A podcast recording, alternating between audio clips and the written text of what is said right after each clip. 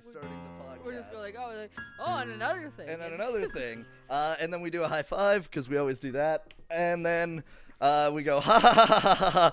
Hey everyone, welcome to Misfits on Vinyl. My name is Spencer Streichert. I am one of your hosts. Today, unfortunately, Aaron Walsh is not here. Uh, Aaron is actually in Ottawa. It turns out he got his email invite to the trucker convoy a little late. He's showing up right now. I don't know how that's going to go, but we will insert photos of Aaron at the Capitol. Um, I think that I think that it's going to be interesting to see how he does a one man revolution.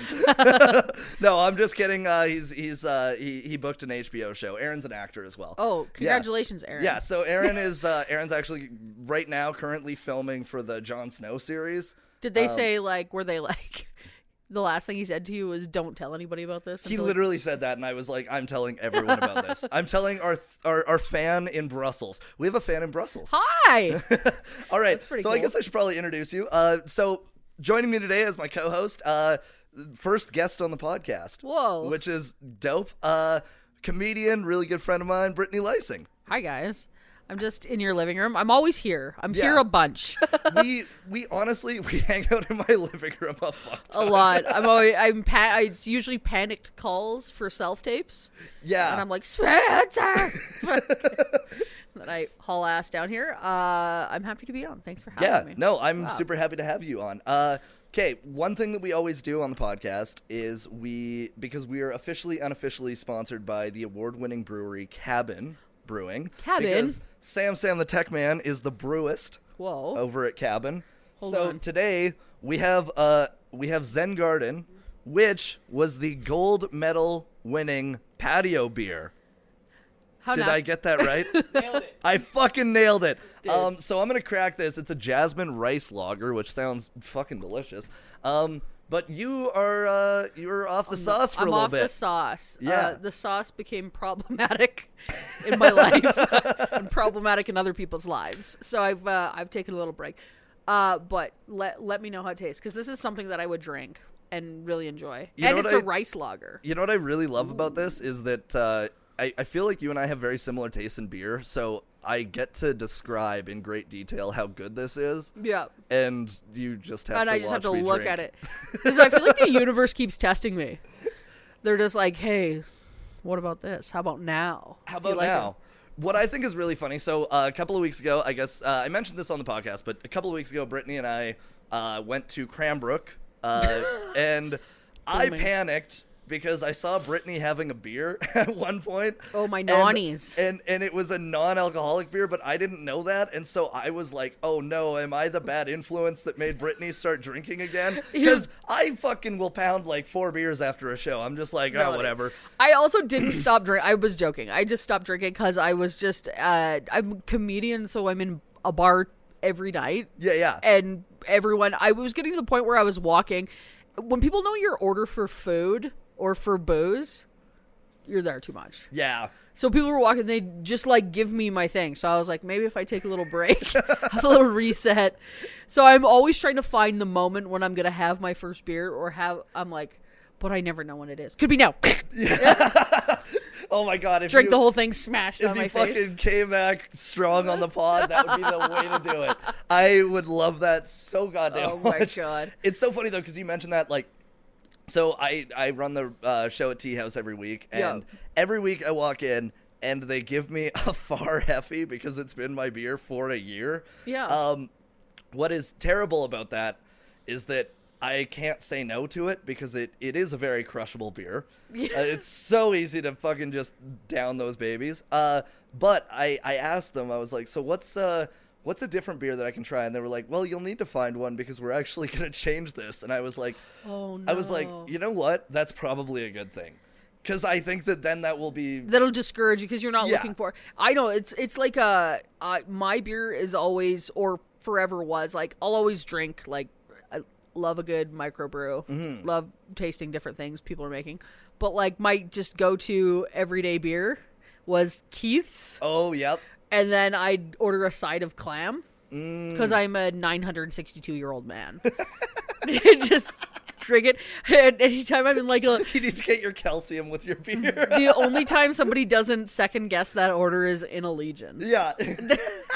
In like a restaurant, they're like gross. Um, Did you hear that legions are dying? I hope not, because I just wrote a joke about. That. I can't. I can't have any more out of date material. I will no longer be hireable. Oh fuck. Um. Okay, so I, I think it's funny. Okay, first off, I have to say this is very tasty, Sam. N- Congratulations. Uh, Good job, Sam. It's very smooth. This is this is deceptively smooth. This I could see this fucking me up on a patio. Uh, Is it? uh It's, You drinking out of that record cup? this is the official cup of the Misfits on Vinyl is podcast. stunting my ability to be genuine. I I can't take my Especially eyes. 'cause I off- have to drink out of a corner. Yeah, 'Cause that's it's a fucking square top. Like, I also love that like just drinking out of the can would have been more beneficial to the sponsor. yeah, hundred percent. But you were like, But we got One Sugar Records, keep it brewing. cool brew featuring tea and coffee. hell yeah.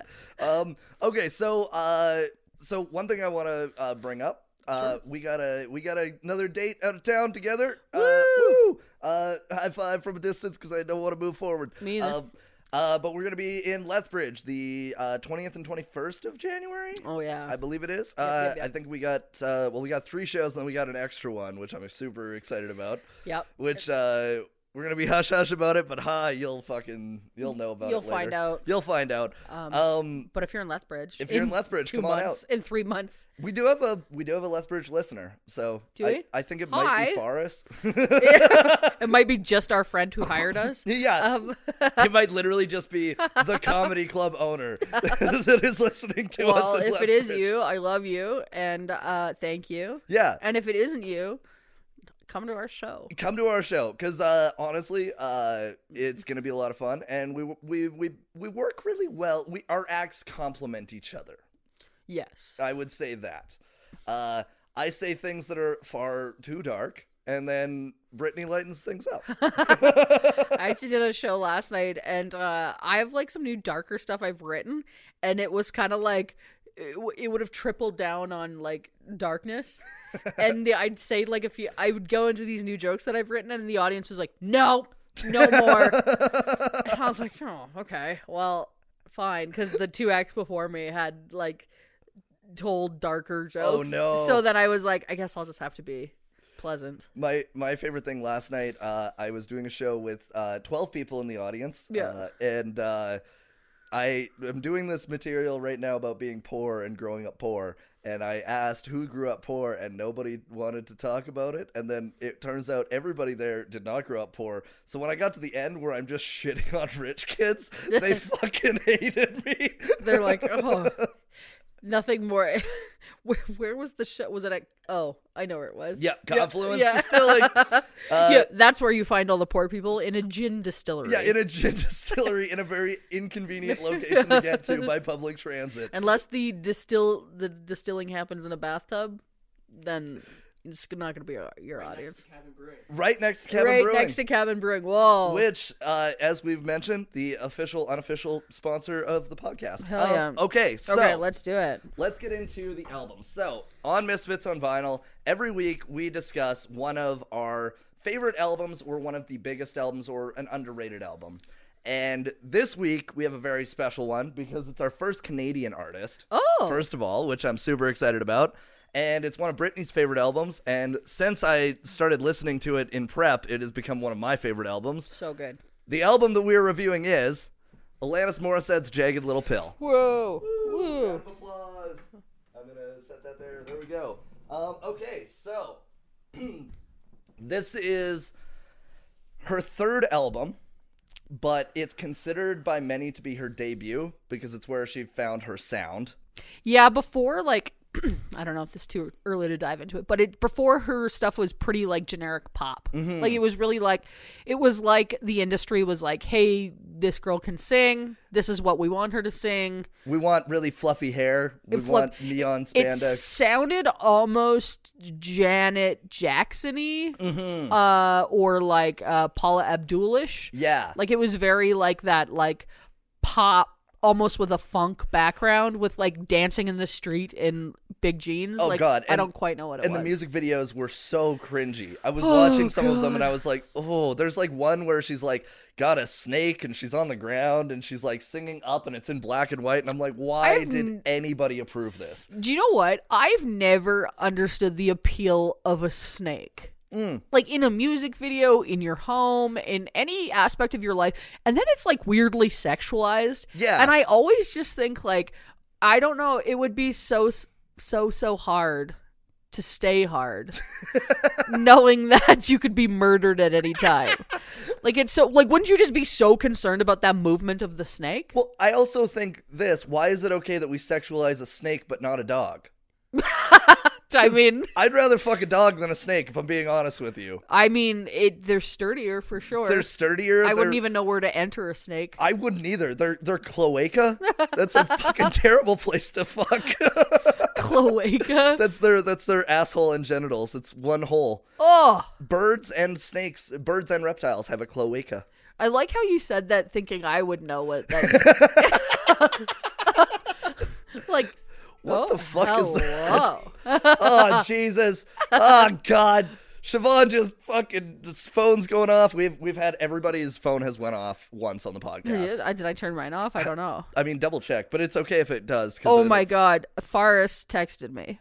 oh good hi forrest um, okay so uh, getting back to the album though um, Okay, so this is a post-rock post-grunge post-pop alt album like it is kind of the birth of female alt in a way um, because like there was well, well, I what I mean by that is like like in a mainstream way.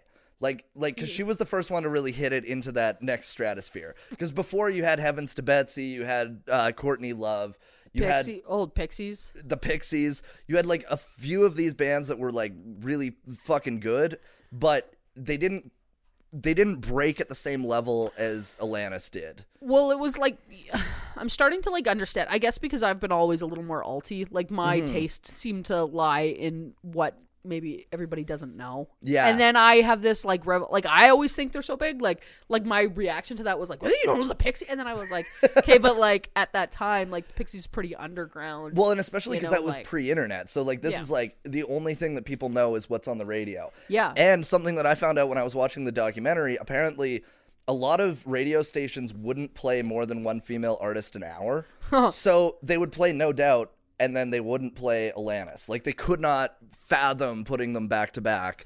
Um, and she actually changed that because she had such a like "fuck you" sound that it was undeniable. Do you know what's funny about that? Is like so just radio stations in general, just like pop radio stations Mm. that you're referring to? Yeah, yeah. isn't it funny that for the first time in history country music was more progressive because there was there's a lot of like female country music artists i can remember in the 90s but then if i compare the two you're right Yeah. when i think of the 90s and what they were playing it was like a lot of like i mean even if you like pick up a big shiny tunes Yeah. uh um much music God, compilation The those were great. throwbacks. I love that. Dude, they were like, but I look on those albums and there's not a lot of female artists on there. So maybe Mm-hmm. just in the genre of sort of alternative uh, or like rock punk, they avoided female artists, which Yeah. is blows my mind. It is it is insane because yeah, like if you looked at country at the time, you had Shania Twain, you had Reba McIntyre, you had uh, you know, I would say uh, Cheryl Crow falls more into the fucking alt. Yeah. but like she she got a lot of country radio airplay, which is I mean crazy. Yeah, Um, weird. but you look at how many female artists there were at the time that were country singers that were huge compared to the alt or the pop Oh, uh, yeah. side. And honestly, like pop music in the mid 90s was kind of dead. There was comparatively, it was like the three big things that you had uh, were you had hip hop, which was at like an all time fucking peak. You had, you know, some of the biggest names uh, out there, and they were all getting actual radio play at the time you had the you know grunge scene which was getting like that was like right when they're at the tail end like Right. right in 95 and then you had you had these uh newer country artists that were singing like that that kind of took that old feel and added like you know they had steel guitars and everything but it was more like it was more i, I think 90s country was the best country Me too, because you're talking like, I mean, some of my favorite artists still Brooks and Dunn. Brooks and Dunn, Oh. Mm. Vince Gill. I love Vince Gill. Vince It Gill. was like it, wa- it almost reflected like some of that older stuff. It was. I mean, Garth Brooks started to be the change of that. I think. Yeah. Um, because he he dove more away from like traditional country and it started sounding more rock. yeah. Um, but then, but yeah, it was a weird era. So you think about like wow, that point. How I don't know, man. How are they not playing? How are they not playing more female artists? Yeah, yeah. And and so what uh okay, I'm going to I'm going to get back to like where we were here. Okay. The uh okay, so it was recorded between March 8th, 1994 and April 95. Uh so there was, you know, 13 months that they're recording this this album. But she's re- okay, so it was produced and co-written by Glenn Ballard. Uh, oh god, I gotta just get rid of pop-ups. I'm sorry. uh, it was produced and co-written by Glenn Ballard, and his discography is fucking insane. It starts with Thriller, and Wow. it's still going today. He, uh, she went to L.A. Uh, after like, uh, I- I'm kind of going ahead here for a second just to explain who he is to her uh, after uh, MCA Canada dropped her uh, after her second album, she went to LA. She got in t- touch with him, and over the course of a year uh, and a bit, she would come in. They would have these songwriting sessions. They would write a song every session, but they only had like 12 sessions in that year. They had 12 tracks that they wrote for this album, and uh, most of them were one takes. Most of these songs were like because she had came from this like bubblegum pop thing, and they would want her to like harmonize, and they'd have her like redo takes and redo takes and redo takes. She said she didn't want to have that approach at all, and she wanted to just if it fucking worked, it worked, and if it didn't, whatever. the- which is very like I don't know. It's a real punk Mm-hmm. attitude. That's very like look. It, it's it, it- and it's kind of uh I don't know. That's pretty cool. That's like she's like fuck it. If it, it works, it works. If it doesn't, uh, I don't want to talk about it or do Yeah. it or try it again or fit it into a weird box that you need it to be in. And and it didn't. It what I think is great is that uh, Glenn Ballard understood that it didn't need to fit into a box, because when they got this album done, uh, well, when it wasn't even done because they were they were only recording demos, uh, and the demos, by the way, I listened to them and they sound almost exactly like the final Like the track, studio track. like the studio track. Um, they pitched it to every single record label. Nobody wanted this of course. every single person that they talked to said this is too angry too edgy uh this nobody's gonna like it that a woman's talking like this because this is in the 90s and there's still a fuck ton of like open misogyny in the industry and so uh they basically they they pitched to everywhere nobody wanted them she went back to canada then she came back down her family like helped her pay for like one last fucking trip to make this she gets a meeting with Maverick Records. There's a newbie there. He listens to Perfect and he's like, wow, this is beautiful. And then that mid fucking song shift where it gets real like edgy and you're like, oh, damn, are you a knife girl? Because you got an edge to you. Like it's just fucking very sudden. uh, perfect is such a um heart wrenching track. yeah. because you're just like you're like oh the, first of all it's beautiful in sound so Gorgeous. like sometimes if you're not listening to lyrics and you're just listening to the sound of the track oh you know, like I- i'm often like you know you're just driving you're like what a pretty song Yeah. and then you start you're like oh my god this is so sad It's horrendously heartbreaking. you're like and then you just know like i, I think uh more than anything like her relatability to certain sad situations like when people say like oh this this is too sad what what a ridiculous approach to music because like the people want to feel sad People want to feel sad. people like knowing that people think they they go oh you're also sad you're also bummed out like you these little moments of like that's a big that's a big heavy track but like a lot of people have felt that way Oh, yeah. and she was like, "How about, how about this?" how about this and and it's so funny too because uh she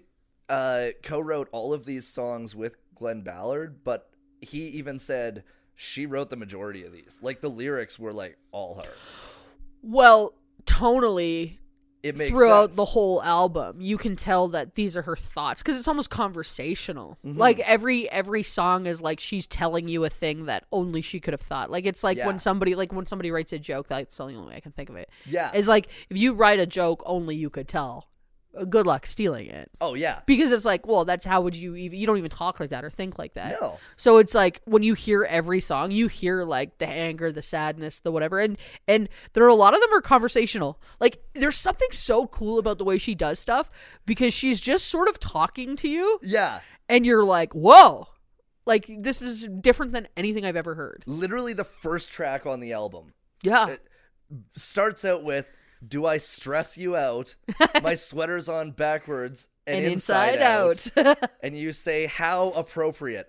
That actually happened to her because she walked in to record with Glenn one day yeah and she was a fucking physical mess and he was very confused and she stressed went out. fuck it this is this is literally a track like that's so funny like and and it, it is that like taking that experience that only you have that nobody else can take Well, I'm like, I'm sort of now thinking, like, c- is that s- that's very Canadian, like that way Yeah. of speaking, that very like dry, honest, Mm-hmm. like in it's never in your face, but it's just like, well, here's the I because I'm thinking of like the way some tragically hip songs, yeah and the lyr- lyrically in the tragically hip songs, like Gord Downey says things you would only say in conversation because they don't make really any sense to put in a song. yeah So like when do I stress you out? Yeah. Like random like is something you would in conversation like I like that's a weird thing cuz she's asking you a question like she's starting a song by asking a question by asking a question. and not only just starting a, a song starting an album yeah. which is fucking like that's a ballsy move And it a- again like what a what an intro. Mm-hmm. What a way to like I as I pulled up to the house, Spencer heard me just like rocking the thing. yeah and I was actually like on the way. I didn't even get. I I've listened to the album a million times. Yeah. I listened to the whole thing this morning again. But on the way here, I was like, "There's something so big and bold about how she starts that album yeah that makes you feel like she's like, you're, I have your ear. yeah I'm telling you what this is gonna sound like and feel like, and like don't like, but in a way like it cradles you almost. Like you're like you're like, oh, she's got this. yeah Yeah, I don't know. Like, and, and it yeah. also feels like it, it doesn't feel like I, I find a lot of times when artists do that it it feels too aggressive and it it it's a very aggressive album but it doesn't feel too aggressive you feel like you're safe in, while listening to this you feel like you're on a journey that you are protected in it it kind of goes back to excuse me whoa that was bad um there was uh the the writer of fight club he had a he had a quote that i read where it said uh take your audience uh to where they would never comfortably go take yourself to where you would never go and that or uh, no take yourself to where you would never comfortably go take your audience to where they would never go and that's what this album kind of feels like Yeah. Well, and she's like right off the hop, like it's a big rock sound. yeah Like it and it's a different sound. yeah Like it's it's not something you've heard before. and it and it's great because it's not any of the three genres that this falls into Not really. It's It- not punk. it's not punk it's not grunge it's not uh pop it's It's closer to rock, but it's pretty Yeah. alty because even her sound like you know, you almost want to call it like the Alanis accent, like Yeah. whatever she's doing that I don't know if it's natural to her or whatever is that or if sometimes you, they just artists make up a sound. Yeah. They go like this is the sound I make. and and it's and it honestly if it works it's fucking amazing well now you hear that sound and like y- you go like oh this Alanis like that's Mm-hmm. another thing there is nothing unmistakable about her No. like, sh- you listen to her sound you her look everything you go this Alanis yeah you like there's not a lot of artists you can say that about no there's and- but i think that there's more canadian artists that you can say that about than anywhere else in the world I would agree I, would go as far as even to say Justin Bieber Yeah. like as soon as you hear a, a Bieber track you go, Yeah. you go oh this is Bieber oh yeah a Celine 100% Dion. celine dion rush tragically hip Yeah. uh you know uh neil young like you, you joni mitchell you you leonard cohen you hear like just a little hint of something and you're like I know exactly what this is. Nickelback again, another one. Uh, it, Well, the- it's It's a real story. yeah, It's honest. Maybe maybe it's a little more sincere. It's not like uh, craving that fandom or that star, you know, that that uh and and I think that that's uh, hundred percent what it is too, because uh, I think that most of these artists were not exactly craving that, because even even Alanis, when I was watching the documentary about her, it didn't seem like fame was her end game with this at all. She just wanted to create. yeah. Um, okay, so I want to I want to mention uh, back to Maverick. So Maverick was a record label that was owned started by Madonna. So this newbie listens to this song perfect and he goes, "This is amazing." He brings them in. They were in a songwriting session when uh, he called. They come in. He's like, "Yeah, we want to sign you." Uh, Madonna is like on board 100%.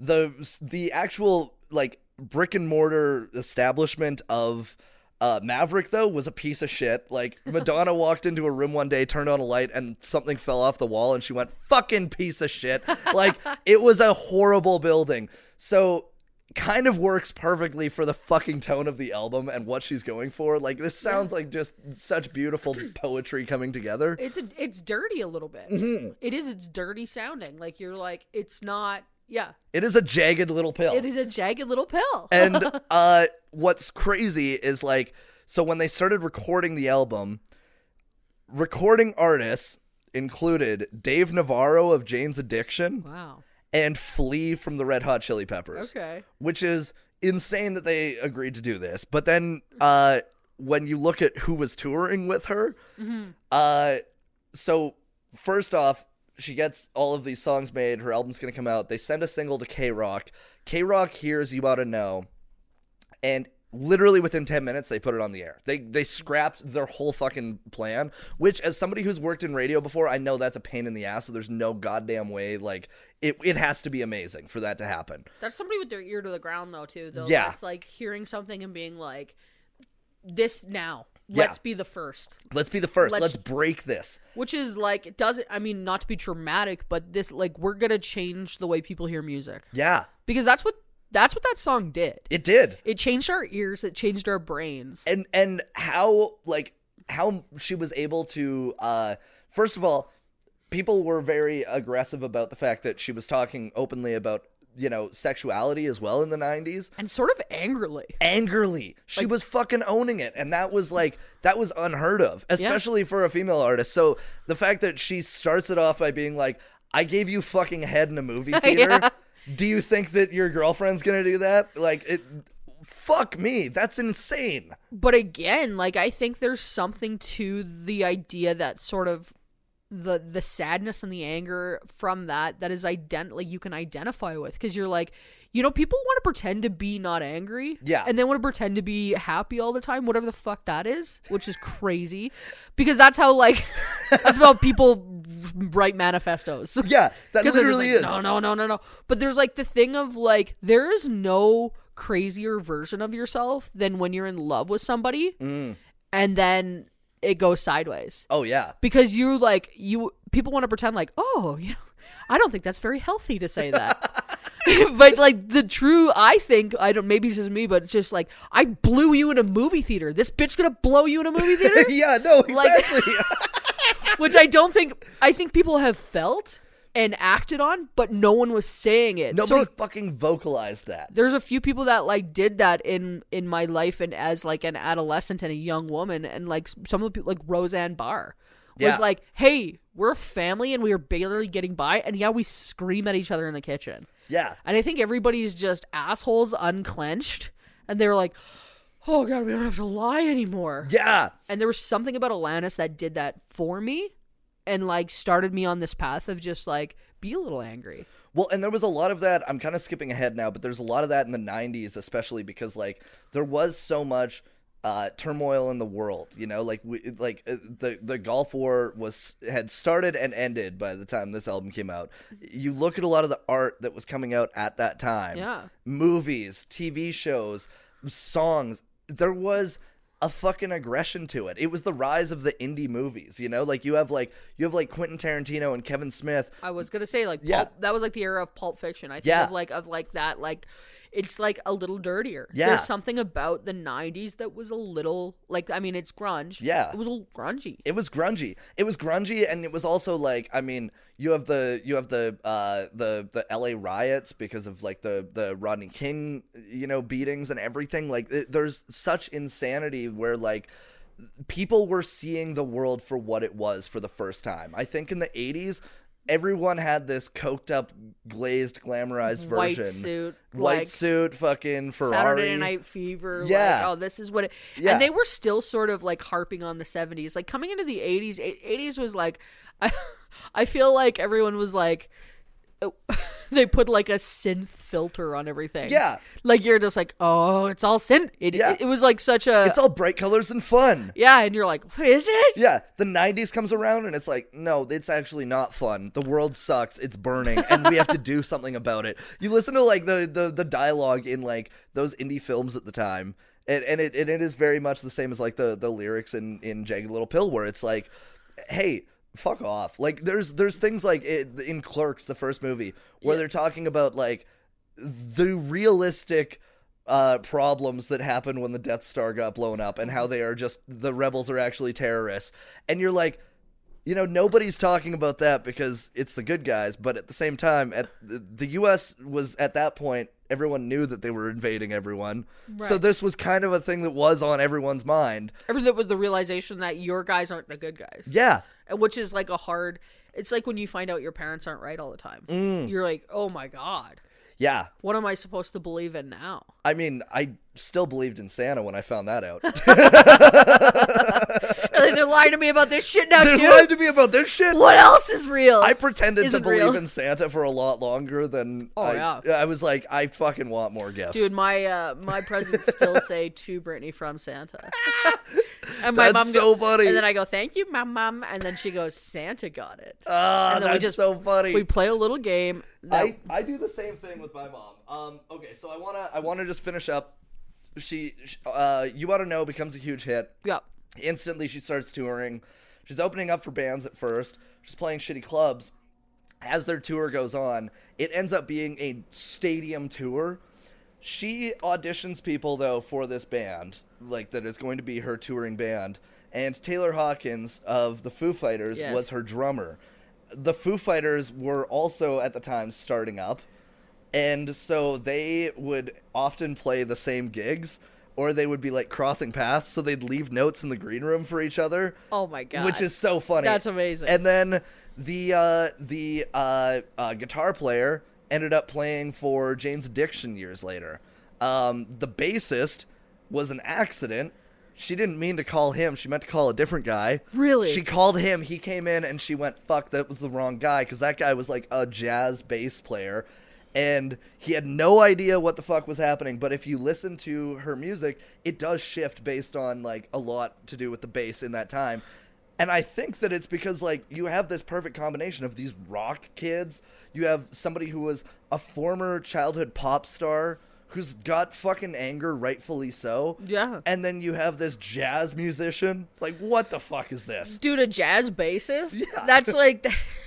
I'm gonna go back and listen with a different ear. Yeah. knowing that because it's like yeah that would shift i mean you like uh, you know what i love about the bass and anything is like you don't it, it's not meant to be the biggest note there. Mm-hmm. you almost don't know what's there like so you know like i used to play in like a like a band like a like school band you Yeah, know? yeah. and it's like you What could what instrument did you play? i played the saxophone Hey, Aaron, guess what? You fucking loser with the xylophone and the timpani.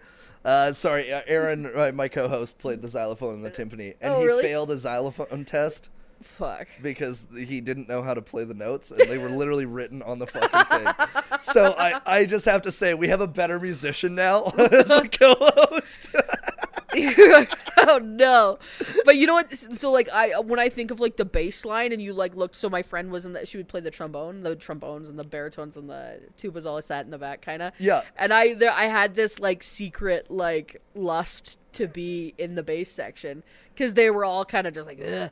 and but the thing about bass is is you don't necessarily hear it, but you feel it. Yeah. It changes the dynamic of a song. It, it, it's like the underlying like consistent thing. Like so, I have a jazz musician who jazz musician. Mu- why can't I say musician?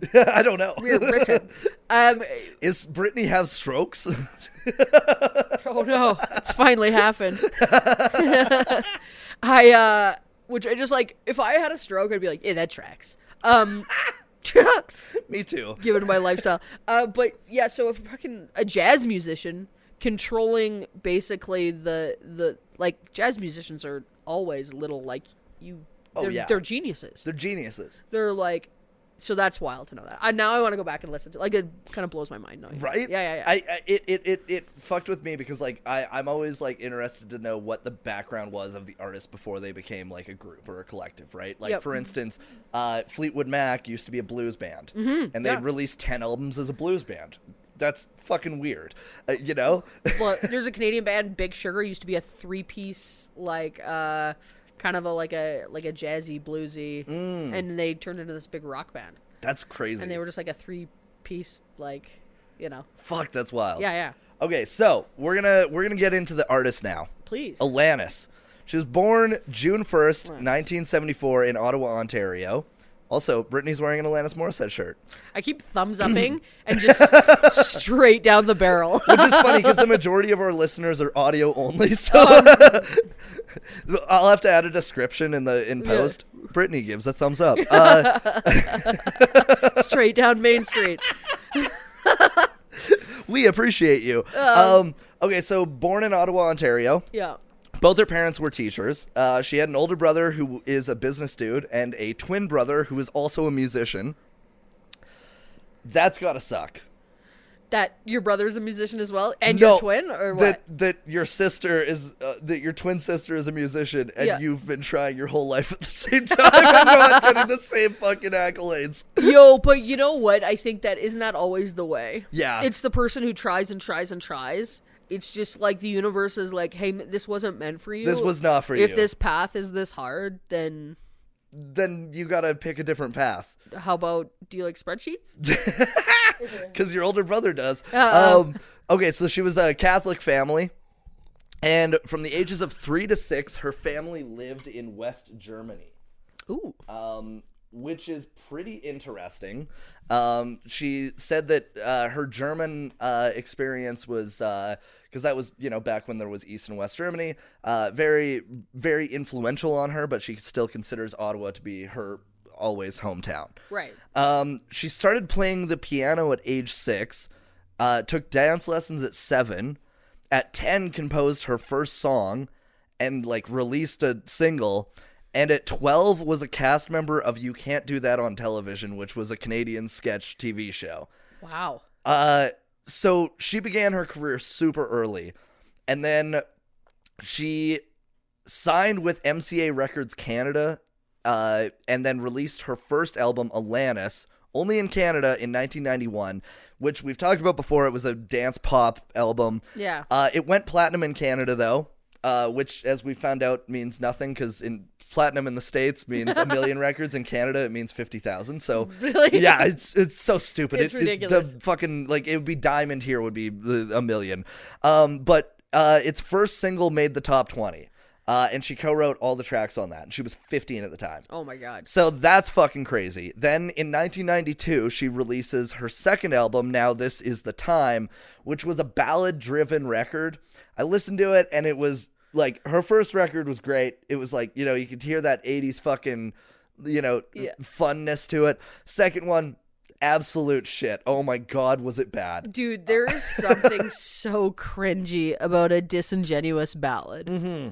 You're just like, Well, and especially coming from like a 16 year old that you're like, I, I don't know. It's it, it's weird because like, you know, we see it now a lot with like pop stars because there's younger and younger pop stars it seems nowadays. Right. Like it seems like, you know, back in the day, yeah, there was pop stars that were big when they were kids, like you had like the Michael Jacksons and uh you know, th those people, but it wasn't as pro you know, a- as prevalent. dude, I, I like a I like a, an age appropriate ballad. Mm-hmm. Like, actually, this is very funny. If you listen to Justin Bieber's "Baby," it's the lyrics are so age appropriate. They really are. like you're. I, go- I go like, yeah, this isn't for adults. Yeah. this is for also twelve year olds. yeah. Like it's like he's like I fell in love with a girl for the first time, and you're like hell yeah, dude, you did, of course. And, it, and then it's like, it's heartbroken, and you're like, yeah, dude, I get you. You're like yeah, You'll You're get like, over it. Quit saying baby because that's you're too little. But it's just like, th- yeah, with these big like f- feelings of like I've been left, and Yeah. you're like, oh god, is that really like I can't? When I was 16, I don't think I had was experiencing those things. No, I, I definitely wasn't. Uh, when I was when I was 16, uh, somebody recorded me drunkenly telling a girl that I loved her and that I wanted to start a farm with her, um, and then they posted it on Facebook, and um, that's that video's still out there. I used to have posters on my walls, and then I would make out with the posters. Mm. And I don't know how long that lasted. Maybe 13, 14. Maybe by, by the time I was driving, I quit kissing the posters on Yeah, the yeah. walls. But I don't Which think is an I- appropriate time to stop I kissing the think posters. so. Mostly for ink poisoning reasonings. Yeah. Reasonings. I, I, I feel like that's yeah that's you're you're getting like George's wife in, in Seinfeld you're getting ink poisoning from the fucking posters if I, that's if that's how I died, what a fucking tragic way to die. did, did she catch did she catch something from kissing another person? No, she died of ink poisoning from kissing a poster on her wall. yeah. Holy fuck. Um, yeah, no, it's it's it's very true though. Like the the needing to have like that age appropriate thing. Speaking of age appropriate thing, um, so she was dropped by her label in '92, uh, because she wanted to have more control over the songwriting. Whoa, the Our bunnies, bunnies are, are going, going nuts. I had a fucked up dream last night that one of my bunnies lost two of their legs Whoa. and they just kind of fell off, and I was like, "Eh, "That's not right." And I was panicking, and I was like, "We need to take them to the vet." And Siobhan was like, "No, it's okay. We'll figure it out." And I was like, "I don't think that's how this works." I was You're like, I'm "What's like, going on?" "There is blood all over the place. Uh, th- this bunny is dying." Um. Okay, so in 1992, she was dropped by her label because she wanted to have more control over the songwriting process, and a lot of the guys at the label uh, did not agree and she wanted to have a more what we get in jagged little pill sound she wanted to have a sound that was more uh, singer songwritery in the traditional sense instead of you know writing uh, uh, pop fucking ballads Yeah. you know um, there was also though a lot of sketchy behavior that was happening in the studios at the time What? and she was 15 and so like record producer leslie howe apparently they had a relationship he was like mid 20s i think to like e- early 30s at the time super fucking gross Yeah. there was a lot of guys and and she said this in her documentary that apparently there was like a, a switch that would go off and she could see when it was going to happen so it was kind of like waiting for the shoe to drop as to like when these guys would stop being collaborators and then when they would suddenly be predators and at the time obviously as a 15 year old she didn't realize like how fucking gross that was and now she's like oh no all those people were pedophiles Yeah. like and what's really fucked about it is that like you have a record company that you know is dropping her for saying she wants to have s- songwriting credits but they're working with all these guys that are literally fucking a 15 year old in a studio Yeah. And that's wild to me. Yeah. It's not wild. It, I mean, the notion is, but it, like, of course. Mhm. And you know what? Like, that still, uh, I'm sure there's, it's changing. I hope it's changing. But a grown up with kids, it's Is- always creepy I don't think it's a good idea. No, Like, I- I think, I think you should, I think her, like, I think her dad should have been there. yeah I think, like, somebody should be, like, supervising that process until you're an 18 year old person. Yeah, especially when it's like the, their their songwriting process was going, or like their studio process, they would start at like five in the afternoon and go until like five in the morning. Yeah. So there's like there's you know twelve hours there where it's a young girl with this fucking creepy old man, and like I don't I don't want to blame her at all for this. Like that's not what I mean by that. I mean like it's fucking gross that we have to have supervision in Yeah, it these is gross. situations. You know. And you know what? I was a 15 year old girl who used to like work with older guys, and it was just countdown to when they.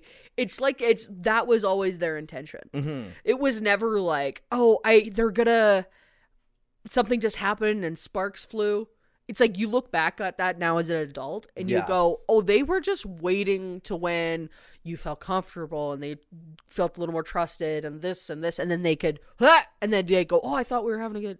Yeah. And you're like, You're but like, at the time, I was a child. Thank you. Yeah, Like, like- fuck. I mean, I was into it. I was just like, I was, but so I'm not gonna go back and claim anything, you know, uh, bad happened. But it just was like, It's kind of like how when I tell people I lost my virginity when I was 13 to a 17 year old girl, and they're all like, "That's really creepy." I'm like, "But at 13, I was kind of into it." Uh, Like, I, you're like, like, I was actually just looking for a high five. I was like, wasn't, uh, "Hey, uh, isn't that cool, everyone? Uh, everyone?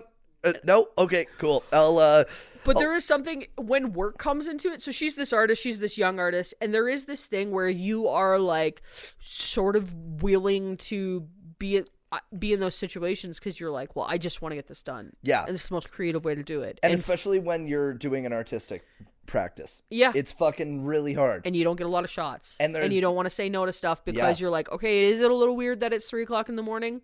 Yeah, But also, you know what I would have been thinking in my 15 year old brain? Cool. yeah. I would have been like, this could be fucking I would have cool. too. Yeah, I would have too. I absolutely fucking would have too. And that's Yeah. that's the part that you know, like everybody. Oh god, this is now falling. Hello, we're back. Um, okay, so uh, after she gets dropped from her label, she moves to L.A.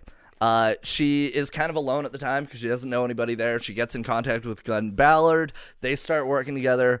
It's a very good relationship. He actually seems like not a creep. Yeah. Uh, everything that I've looked at from this dude, I'm like, oh no, he seems like he was a good dude. And she was like 19 at the time, you know? Right. It- so good that she's in a place where like she can actually work with this guy collaboratively and he's not uh, a fucking weirdo. Uh, he also seems to speak very highly of her, which is very nice. I like that, you know, years later, he's like, she is so fucking talented. Like that just made me happy That's seeing so that. great. Yeah. Um, uh, but uh, okay. So over the course of the year, they do all these writing sessions. They're recording in one takes. She's leaving the the process like the from these sessions, listening to the tracks in her car, not remembering that what she wrote. Like it's very like you know when you go on stage and you're like I want to work on a new bit and you don't exactly fucking have it, so you record it, then you listen to it later and you're like, fuck, I forgot about that. You know, like it, Yeah, yeah. it- that that's what it sounded like to me. Um, from Like what- she wanted to go back. She was like, oh, I have this one little thing. yeah. Yeah. Yeah, yeah. And so she would like she would listen to it later and it was it was great. Um so then Jake Little Pill gets picked up. It's a huge success. Tours for 18 months straight, which is pff, fucking insane. And especially cuz like when we're on the road for 18 months, that means that we've just been a working comic for 18 months and Yeah. you get like a, a couple of road gigs a month and you're fucking good. With her, it was like every single night she was in a different city. That's And wild. when she wasn't performing, she was at the Grammys accepting awards for best album. And on the smallest level, can I tell you that that, like, to me, that every night in a different city, everything, like, I'm in a different city every maybe four or five days. Yeah. But it's like I get to come home. Yeah. Also, I get to come home, reset, and then go to a different city. But like that 18 months, dude, there's no reset there. There's no like, so you would just, you just have to commit to, I live on the road. And she literally did not have a home in that 18 months. Why would you? Yeah, why would you? Yeah. And and uh, so after that tour is done, though, Taylor Hawkins gets a call from the Red Hot or the Foo Fighters Yeah. because they're like, "Hey, we need a drummer." He accepts the offer. Uh, obviously, Atlantis was kind of bummed about that because they they all collectively kind of became a family on the road. Um, but I mean, that kind of worked out, I think, for everyone. Like it, it was Yeah. very understandable. Like he wasn't a sessional drummer, you know. He was he was the touring drummer. So. Mm-hmm. Um, She was not happy with it though. no, not happy at all. Like, I think she was pretty, I think there was like a pretty big beef there for a while. There, there was definitely like a lot of uh, Animosity. maybe? animosity. Yeah. Um, but I think that it, it it did recover because like her and the Foo Fighters were like fucking tight. Yeah. And so I feel like it was probably really awkward for a year or two, and then I think that it was kind of like okay, you know, realistically, just like anything. Yeah, it's like and- anything when you're friends with somebody, you go like, "Hey, that's great. You know what? Good for you, man. Yeah. like, seems like you're doing what you want. you're doing Like, good, yeah, but yeah, yeah. also fuck you. but I wish you didn't leave me. Yeah, Um, her two subsequent albums after Jagged Little Pill also reached number one on the Billboard charts. Uh, supposed former Infatuation Junkies and Alanis Unplugged, which Alanis Unplugged, there was some originals, but it was mostly just uh, acoustic fucking versions of all these songs. Um, After the last December 1996 show for the Jagged Little Pill tour, though, she went to India for six weeks, accompanied by her mother and aunt and friends. And that trip was kind of what inspired her next songwriting process. I love that actually. I think that it makes sense. Yeah. Well, that's a pretty big like cultural shift.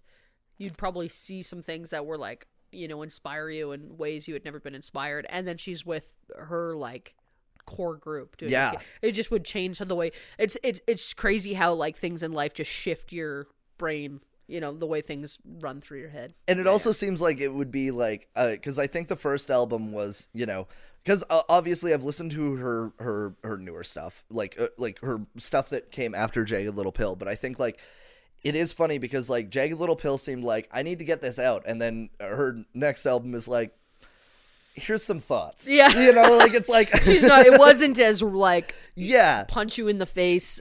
and I think that that's great. I Yeah. think that more, you know, like I think that that's okay that artists do that. What I think is funny is like it's like the uh it's like the Carlin thing. Like Carlin had five stages of his career. Yeah. He had like the the the clean-cut corporate guy, he had the long-haired hippie guy, he had the old guy suddenly, then he had the angry fucking political guy, Yeah. and then he had the goofy old guy thing. Yeah, it's called growth. Yeah, it's growth. it's like it- you know when people are just like oh they you know oh the last album wasn't this album and you're like well of course it wasn't Yeah.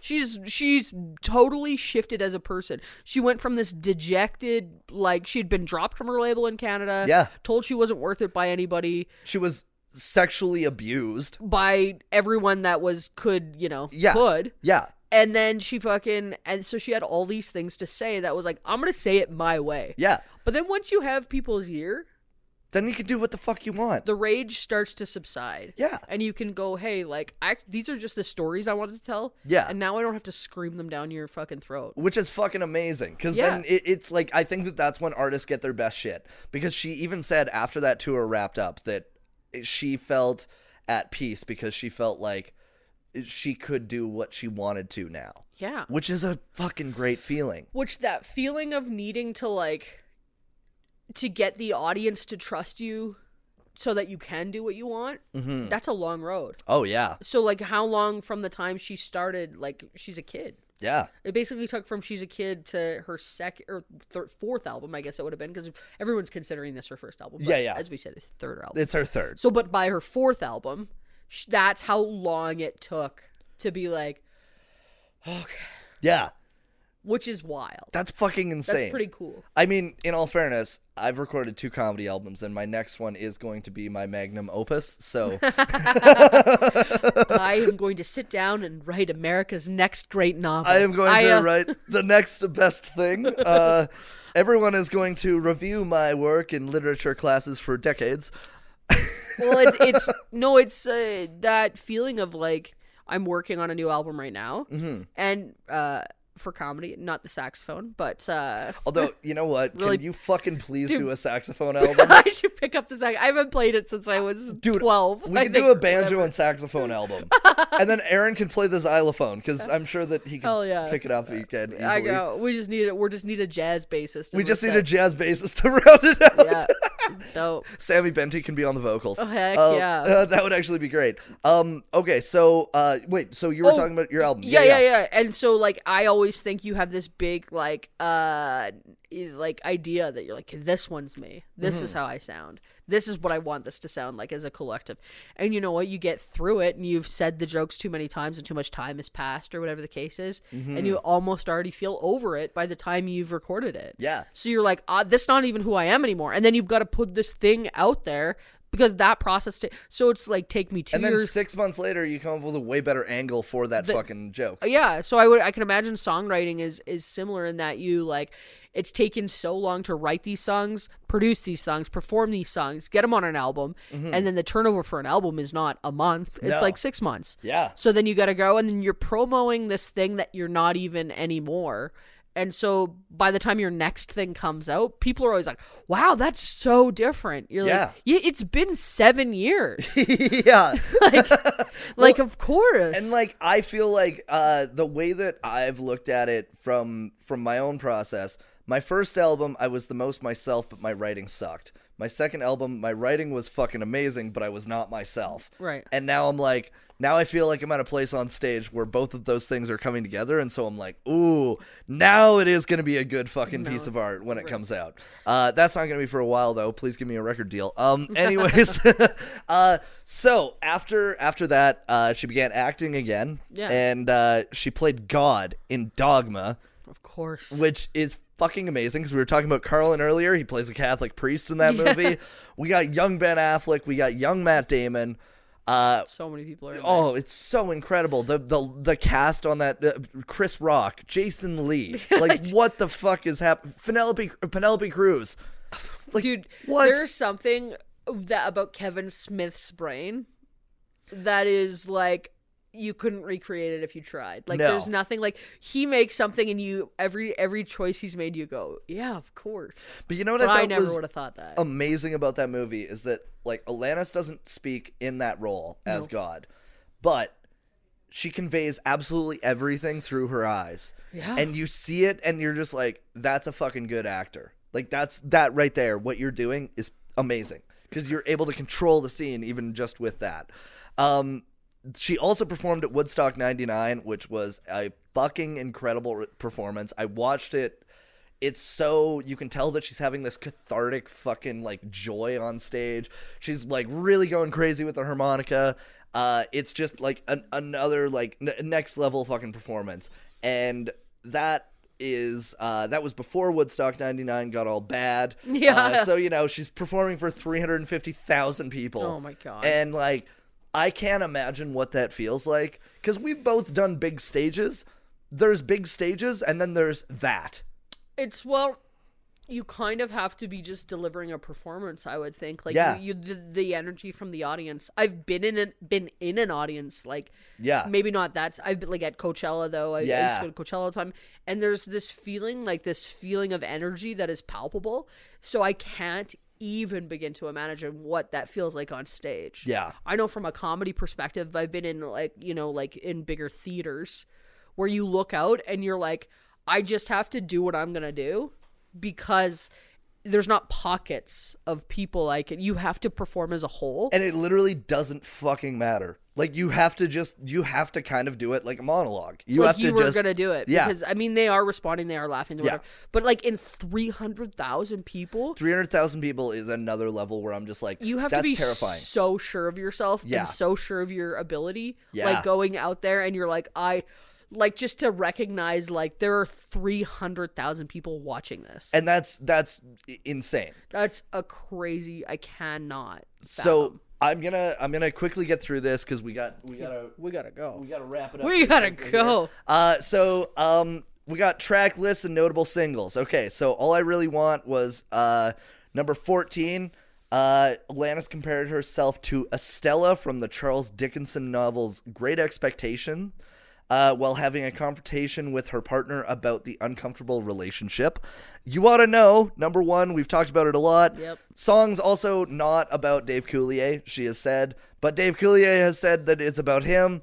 But uh, I also don't think that it. I okay. I think that it is about Dave Coulier in some way, but I don't think that all of it is. You know, like I think No. that I think that she took all of these feelings from all of these guys that dicked her over: Matt LeBlanc, Dave Coulier, fucking Leslie Howe, all these people, and she put them all into one feeling feeling because it doesn't need to be specific. It's specific experiences that I think make up a whole as to like how she feels. um she is quoted uh, like on uh, sh- i think it was andy cohen asked her um pretty recently of like what who it was and she was like I, it's not dave she's like it's all these people Yeah. and then he w- she, they were like well why if you are proud of being an asshole like why would you make Why would you out yourself? because it's him that's being like oh, yeah that song's about me Yeah, and you're like get a life dude yeah, and and like honestly, like cut it out yeah, cut it out. Um, it- he he has said though that him and her are friends still to this day. Yeah. Uh, she actually, when his sister was dying of uh, MS, she flew to Wisconsin and played a private concert for her in her uh, she also has ms hospital. yeah Yeah. So it, it's it's really beautiful, like that they have been friends and stuff, and like, uh, and and he even said uh, recently on an interview with uh, Jim and Sam, he was like, uh, they they brought up the song, and then he was like, "Oh, you do the popcorn trick in a movie theater one time," and then he's like, he's like, "No, but like I don't know, like you know, we've talked about it, and I don't think that the song is about me, like you know, Okay. it's kind of like." He, I think at the time thought it was about him, and fair enough because it, fu- like, he probably heard one thing in that that made him go, "Fuck, that was about me." Yeah. Um, okay, so we're gonna move on to reception.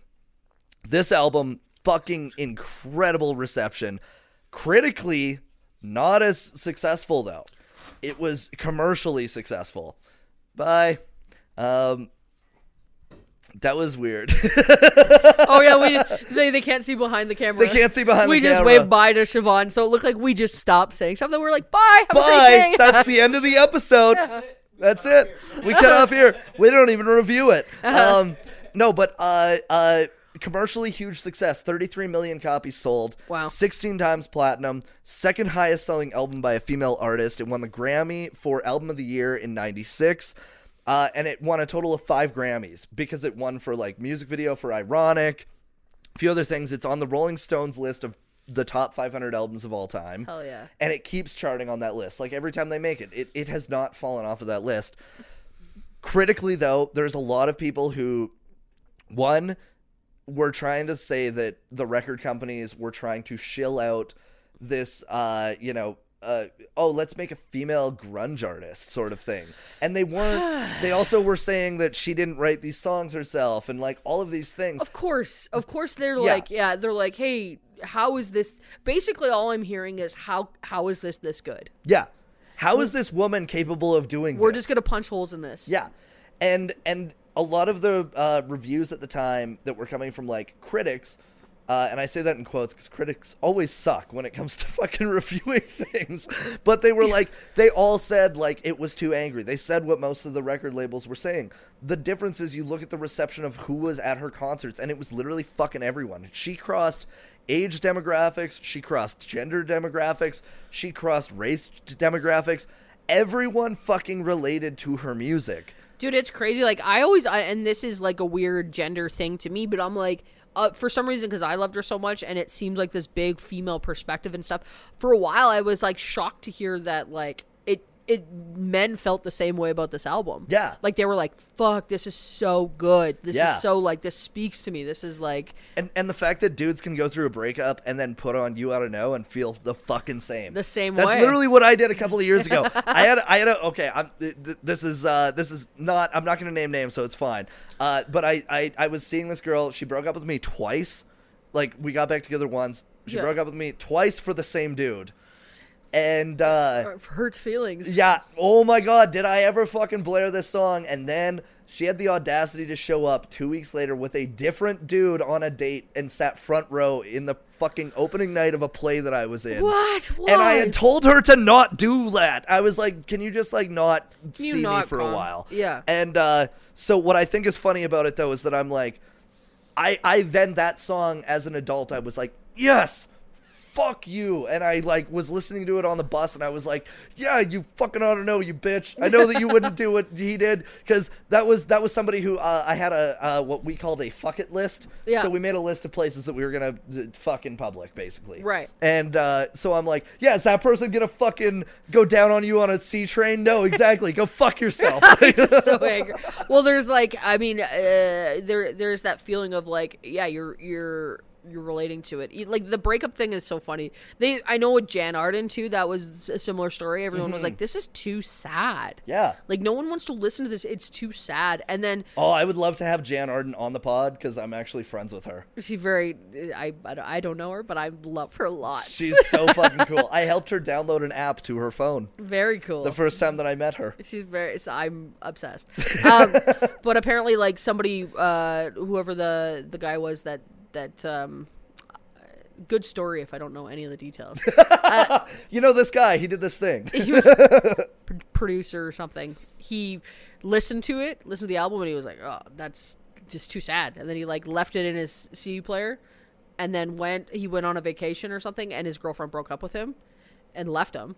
And he was like, "Oh my god!" And he got back into his car like when he got back, and put it in, and he was like, "Oh my god." and and I'm guessing that was insensitive. Yeah. which is like that is a fucking heart crushing song. Well, so like it, it's all about hearing it with the right ears, like, Yeah. and everybody assumes like, oh, okay, like no one's gonna want to listen to this like angry perspective, and it's like, yeah, I do. God It's damn it. oh god, it's happening again. no, that makes sense. Mary Jane, though, I saw her. So I just went to the concert and I watched her perform live that song, and that was like I lost it. I started crying because I don't think you like know how beautiful her voice really is because I don't think she gets that credit. Yeah. like it's she's not. She sounds like nobody else. She has these insane vocal chops. Oh my god. So to hear it live and just fill a- an arena and take you back to that place of being that age and hearing it that way and like f- i- i- in concert she dressed the same like she must have put hair extensions in oh, and that's so she cool. had a big baggy neon t-shirt Oh, I love that. so like she played Mary when she sang Mary Jane it was like I don't know what it was but I just like heard the beauty in her voice and I was like oh my god so overwhelmed yeah. yeah yeah No, no, no, absolutely. I I totally could understand like live. I I wouldn't give a fuck because I, I I watch so many bands live where Yeah. I'm like I, I'll watch like songs that I can't stand. I love when I see them live. Uh, excuse me. Um, okay, so we're gonna wrap this up. We're gonna get into the review of the album. So we're gonna review on technical element, musical element, lyrics, reception, album art, and does it hold up? So we review out of six. okay Each of these we review out of 10, and then we average it out at the end. sure So, technical element. I would give this a 9 out of 10. I think technically it's pretty flawless. There's a few there's a few songs where and and this is partially because she was a, a one take wonder with it. Right. Where the mix isn't as uh, as solid as it could be, but it's still it's not noticeable, I don't think. To most people that wouldn't be the the the, the game changer. Okay. I um I'll give it an 8 just because I mean like I I don't know if I'd give pet sounds a 10. You know what I mean? Mm, Yeah, yeah. So like just on that scale. Yeah, okay, that makes sense. That that totally makes sense. So then musical element, I'm gonna I I'm gonna I'm gonna give it an eight. I feel like uh I th- feel like it's really strong. I feel like there's a lot in this album that that takes from different genres and it incorporates them very well. And it was very ahead of its time specifically for that reason. So for that I would give it an eight out of ten. But I will say uh, the only reason I'm not giving it a higher number is just because I feel like uh, it's it's one of those things where a part of the time, uh, you know, at the time it was it was new, but now it's been done a lot. You know that that Right. mixing of those genres. So that's why I would say eight out of ten. I'll go I'll s- for the same reasons 8 out of 10. Awesome. Okay. Uh, lyrics, I would give it ten out of ten. Yeah, I'm I, I'm that's here's the thing. Yeah. It's un eh, the- unmatched. Like lyrically? Yeah. I I mean, I, that's a big statement to make. No, no, no, but it it is it is absolutely it's fucking unmatched. There's nothing you can even compare to it. no. I mean, the only thing I think can think closely, like I mean, tragically hip, Mm-hmm. like that sort of. It's just its own thing, and it's perfect. And we talked about how it's like how it is that honest approach. It's, com- that it's that gut punching feel, right? Um, okay, reception. Uh, I would have to give it a seven out of ten, and the only reason is is because critically it was not as well received, and that sucks because uh, it is fucking amazing.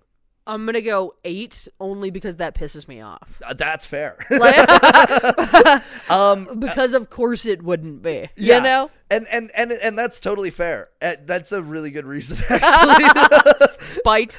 um album art i would say you know what it's kind of it's kind of that generic 90s fucking album art and that's the only problem that i have with it it's it is good but i would say seven and a half out of ten okay, album art. I'm gonna go eight because I agree with that. That it's just a watercolor splash of whatever, but it's iconic, that's fair dude. There you see that that you see this much. You see a square of like what that, and you know exactly what it is that's also like I very might true. even go nine, dude, because like it's like, uh, it, okay, is it like some crazy thing? No, but it's ex- it just is representative. You look at it, you go, that's a that's that album. And also, I guess that is fair because you know what? It would. Okay, I'll change my answer and I'll go an eight too. 'Kay. Because I I think that that's fair because this was like one of the first ones to do it. You know, like there was like a few country albums at the time that were doing like that same sort of thing, but it- Everybody else's is just their face, dude. Eh, Yeah. There's an there's an Eagles album that's just like the skull of an eagle, yeah, and it's like you see that. Is it like the coolest like thing you've ever seen? No, but you look at it and you go, that's that album. that's also very fair. Now, does it hold up? I would say yes. I'd say yes. Yeah. All right, so Alanis Morissette's "Jagged Little Pill," eight point two five out of ten. How, how did you do that? dude i added up so fucking quickly Really? I, I keep adding like as we were going i was i was averaging it out and then i got it and i was like yeah okay we got this Are you a genius? I- yeah, I'm actually Rain Man. Um, I remember I said cloaca. yeah. Um, I remember. uh, all right, so Brittany, where can we find you on social media? What gigs do you have coming up? oh, This boy. is coming out next Wednesday. next Wednesday. All right. Well, I will be uh, social media. You can find me at Brittany the comedian on Instagram, Yeet. uh, Brittany Lysing on Twitter, which I've just revived my Twitter, and oh boy, I have 54 followers, and I'm stoked. So really, really get on that page. Uh, TikTok at just Brittany Lysing, and uh, uh, gigs. You can see me. Well, you can see me and Spencer in Lethbridge in January, but before that, I will be in uh, Victoria in November. I'll be in Toronto in a week. I'll be in Saskatoon. So maybe just hit up my Insta. Yeah, yeah. And I'll post a thing. You're You'll- touring all over the country. I'm around. all right, well, thank you so much for listening. Uh, we'll see you next week. cool beans. Thank you for listening to this episode of Misfits on Vinyl, hosted by Spencer Strickert and me, Aaron Walsh, and of course produced by Sam Sam the Tech Man, Sam Lindsay. If you like us, please rate us, subscribe to us, share us. Our socials are Misfits on Vinyl podcast on Instagram and TikTok.